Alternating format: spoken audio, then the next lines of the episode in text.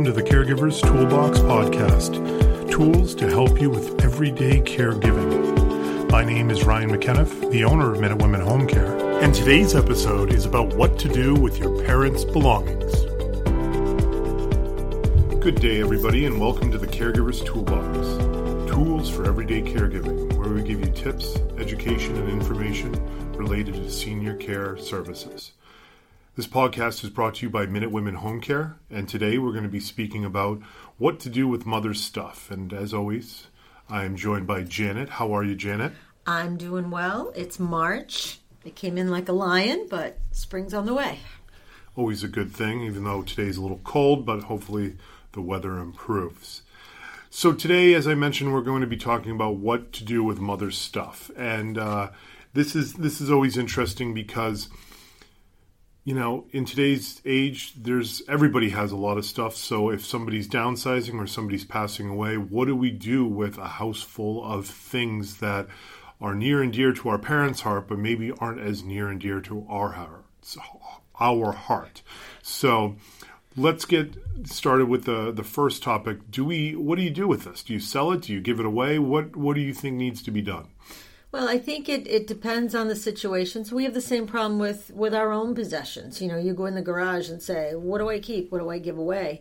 And I think that when it's left to siblings to deal with this, especially if someone's out of town, you, you need to have a plan before you get to mom's door and you have to decide if you're clearing out the house and you're going to give things to family members, whether you're just cleaning it all out and tossing it. A lot depends on the relationship that you have with your your mom or um, your your sister may have a different relationship. So you kind of have to have some rules of the road before you even go through the front door, or you'll drive each other crazy. Absolutely, this is not something you want to just wing it. No. Yeah. No, let's just get the dumpster and figure out what to throw out and and keep as we go along with it. Exactly. So, with those decisions, how do you go about deciding what whether to move on from something, whether to to keep it? You know, the the the, the yes, the no, the maybes. How do you go about doing that? Well, I think there's there's generally two schools of thought. There's the group of people that have that method of you touch it once, put it somewhere, and move on. And then there's the one that wants the the yes, the maybe, the keep piles. And you have to agree to compromise because you're going to be tired going through this. And sometimes you can have you can each do your own thing. And you do your I'm I'm going to keep this, toss this, keep this, toss this, and then just leave it and let your other family member do their method um, so that uh, you get it down to a smaller pile of questionable things. Um, oftentimes, the biggest issues are major items like the car in the garage. And, you know, first of all, you have to know who has the title and where is it. But oftentimes, a car is going to be given to a teenager in the family. Maybe there's more than one teenager. So you have to agree to compromise, and you don't want to be negotiating everything. So that's what you do with like the big items.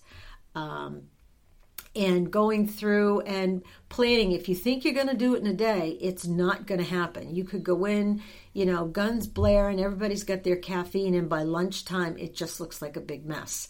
So you really need to plan some time. Maybe you need a couple weekends. You're going to get so much done one weekend and so much another. And if your mom's in a nursing home or an assisted living, there may be some things that you want to see if she could have at the facility and that really should be the first thing because that's now her new home.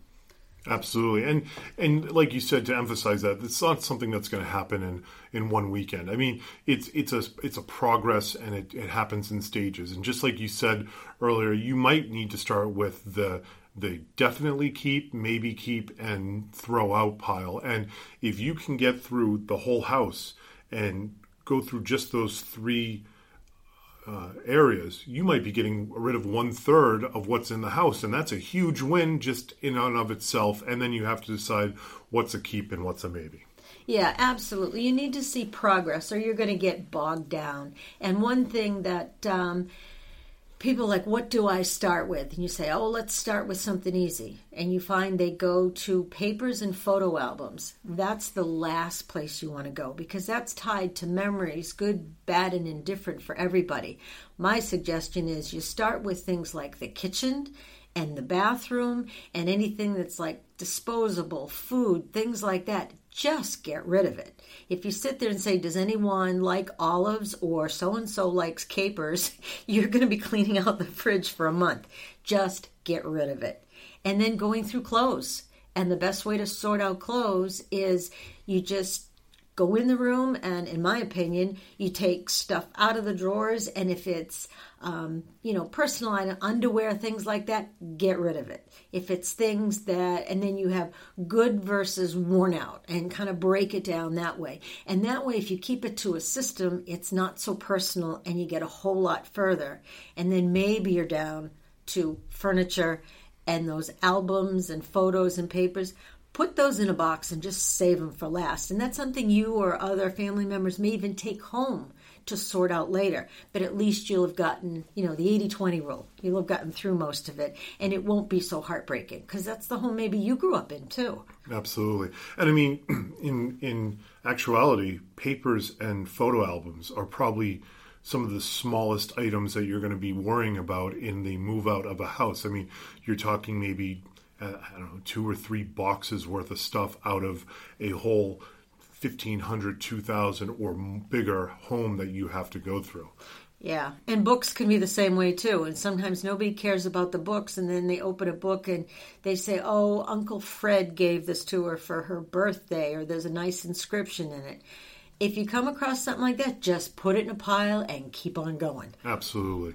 And you know I, I, know that with myself, and I'm not a sentimental guy, so this is a lot easier for me than it is maybe for you or for other people. But every every year, every six months, I go through my own stuff, and it might be something that people pick up and say, "Hey, maybe we start this process a little earlier than just trying to do it three weeks before mom moves into an assisted living facility." Um, but go in with your mom, go in with your dad, and say, hey, what's some of the stuff that we can get rid of right now that you know that you just need somebody to be able to lift it up and bring it to the curb to throw it out or bring it to donate, donations? Because I know every six months to a year in my own home, because I live in a condo, so there isn't a massive amount of, of storage space like you have with an attic or a basement or a garage. I go through and if it, unless it's seasonal items, if I haven't used it in six months, I'm going to think long and hard whether I, am I going to use this thing in another six months, and if not, let's bring it to the, the, the dump or bring it to the donation center and get it over with. Um, that way, there's never ever going to be a situation where it's like I need to spend three weekends unloading all of my stuff because I do it every six months anyways to make it easier. I would like to borrow your brain because I I have dog tags from the puppy I had in junior high saved as a memento, and those things just explode. And I know from personal experience, if you get enough things that you say, I put it in a box and I'll deal with it later, you have boxes that you put away and you don't even know what's in them. Yeah. And obviously you don't need them. But when you open them, there you sit going through piece by piece. So I totally agree. Yeah. I'll borrow your brain and try and clear out my own stuff. Well, I, I know that when when my parents uh, or my grandparents passed away, my parents really made a point of saying, hey, you know, maximum one or two items, big items, like a furniture piece of item. Obviously, small mementos is different, but we're not taking one house and moving it into a house that's already furnished. Let's take one or two items from each of our family side and we'll incorporate that into the house somehow. And that seems to be kind of, uh, I picked up on that. So when my dad passes away, I'm not interested in taking all his furniture. I want the one or two items that I know are are him, and I'll somehow incorporate that into my home, and then that's the memento that you keep and you maybe pass on.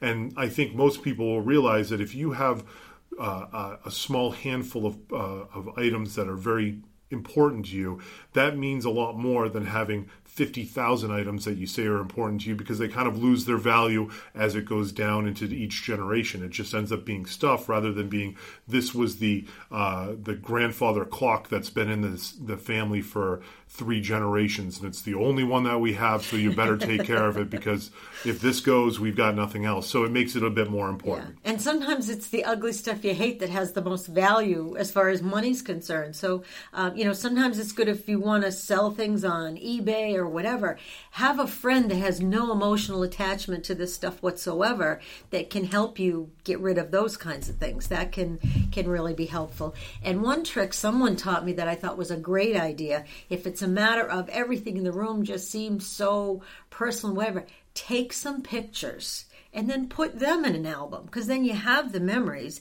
but you don't have to figure out where you're going to put the couch. Yep. You just remember sitting on it when you look at the picture. And like we said earlier, you know, a, a, photo book of memories is a lot smaller than a couch or anything else that's sentimental. Yep. You know, and, and obviously, if you have somebody in your life that maybe is a li- little bit more um, advanced with technology, you can take all of those pictures, and it will take some time, but you can scan them into digital um, you can digitize them so that you can put them on somebody's phone or you can put them on somebody's laptop and they can go through those pictures every single day and it literally takes up zero room.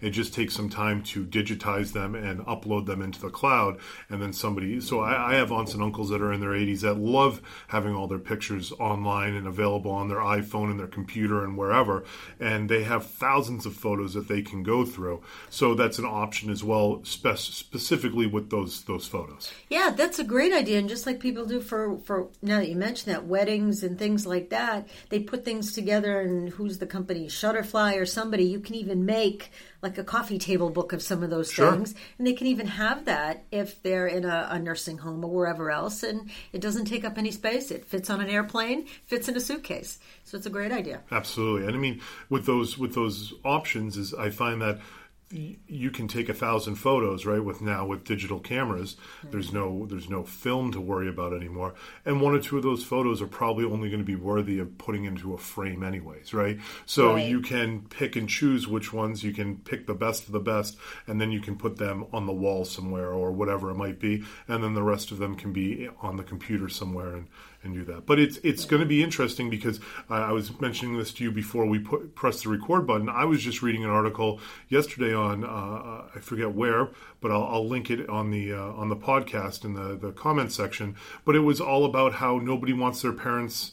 Um, items anymore because it's just too much stuff. We live in a world of people are moving around so quickly, and and uh, the IKEA world that we live in, where it's so cheap to go out and get a bed or get a uh, uh, you know a dresser or whatever furniture that people don't want that old time stuff anymore. I guess so. It it was an interesting yeah. article to see it from that perspective of you know, hey, I'm young and I know that you want me to have all this stuff, but I really just don't care about it. yeah, and they're they're your your elderly loved one, whatever the people from the um, the war mentality where you saved everything, even you know folded up tinfoil. So you've got this huge world of you just might need it. So you got a house full of just might need it. Absolutely. And, and, nowadays we're used to getting a new five hundred dollar phone every two years because we yeah. need to get the latest and greatest, and we know that they don't last more than two years. And we're dealing with you know a generation that was saving everything because you never know when you needed it again. Yep. So it's interesting how that changes everybody, right? Yep, it's true. Well, thank you, Janet. And we'll wrap this podcast up of the Caregiver's Toolbox. Thank you very much for listening. If you have comments or questions, you can reach us out on Twitter at MW Home Care. Thank you very much for listening, and our next podcast will be on Tuesday. Have a good day. Thank you for listening to the Caregiver's Toolbox podcast, which is brought to you by Minute Women Home Care Services, located in Lexington, Massachusetts. Call us at 1 844 Best Care if you have caregiving questions or needs. For comments regarding the podcast, find us on Twitter. Our handle is at MW Home Care. Thanks again, and we look forward to hearing from you.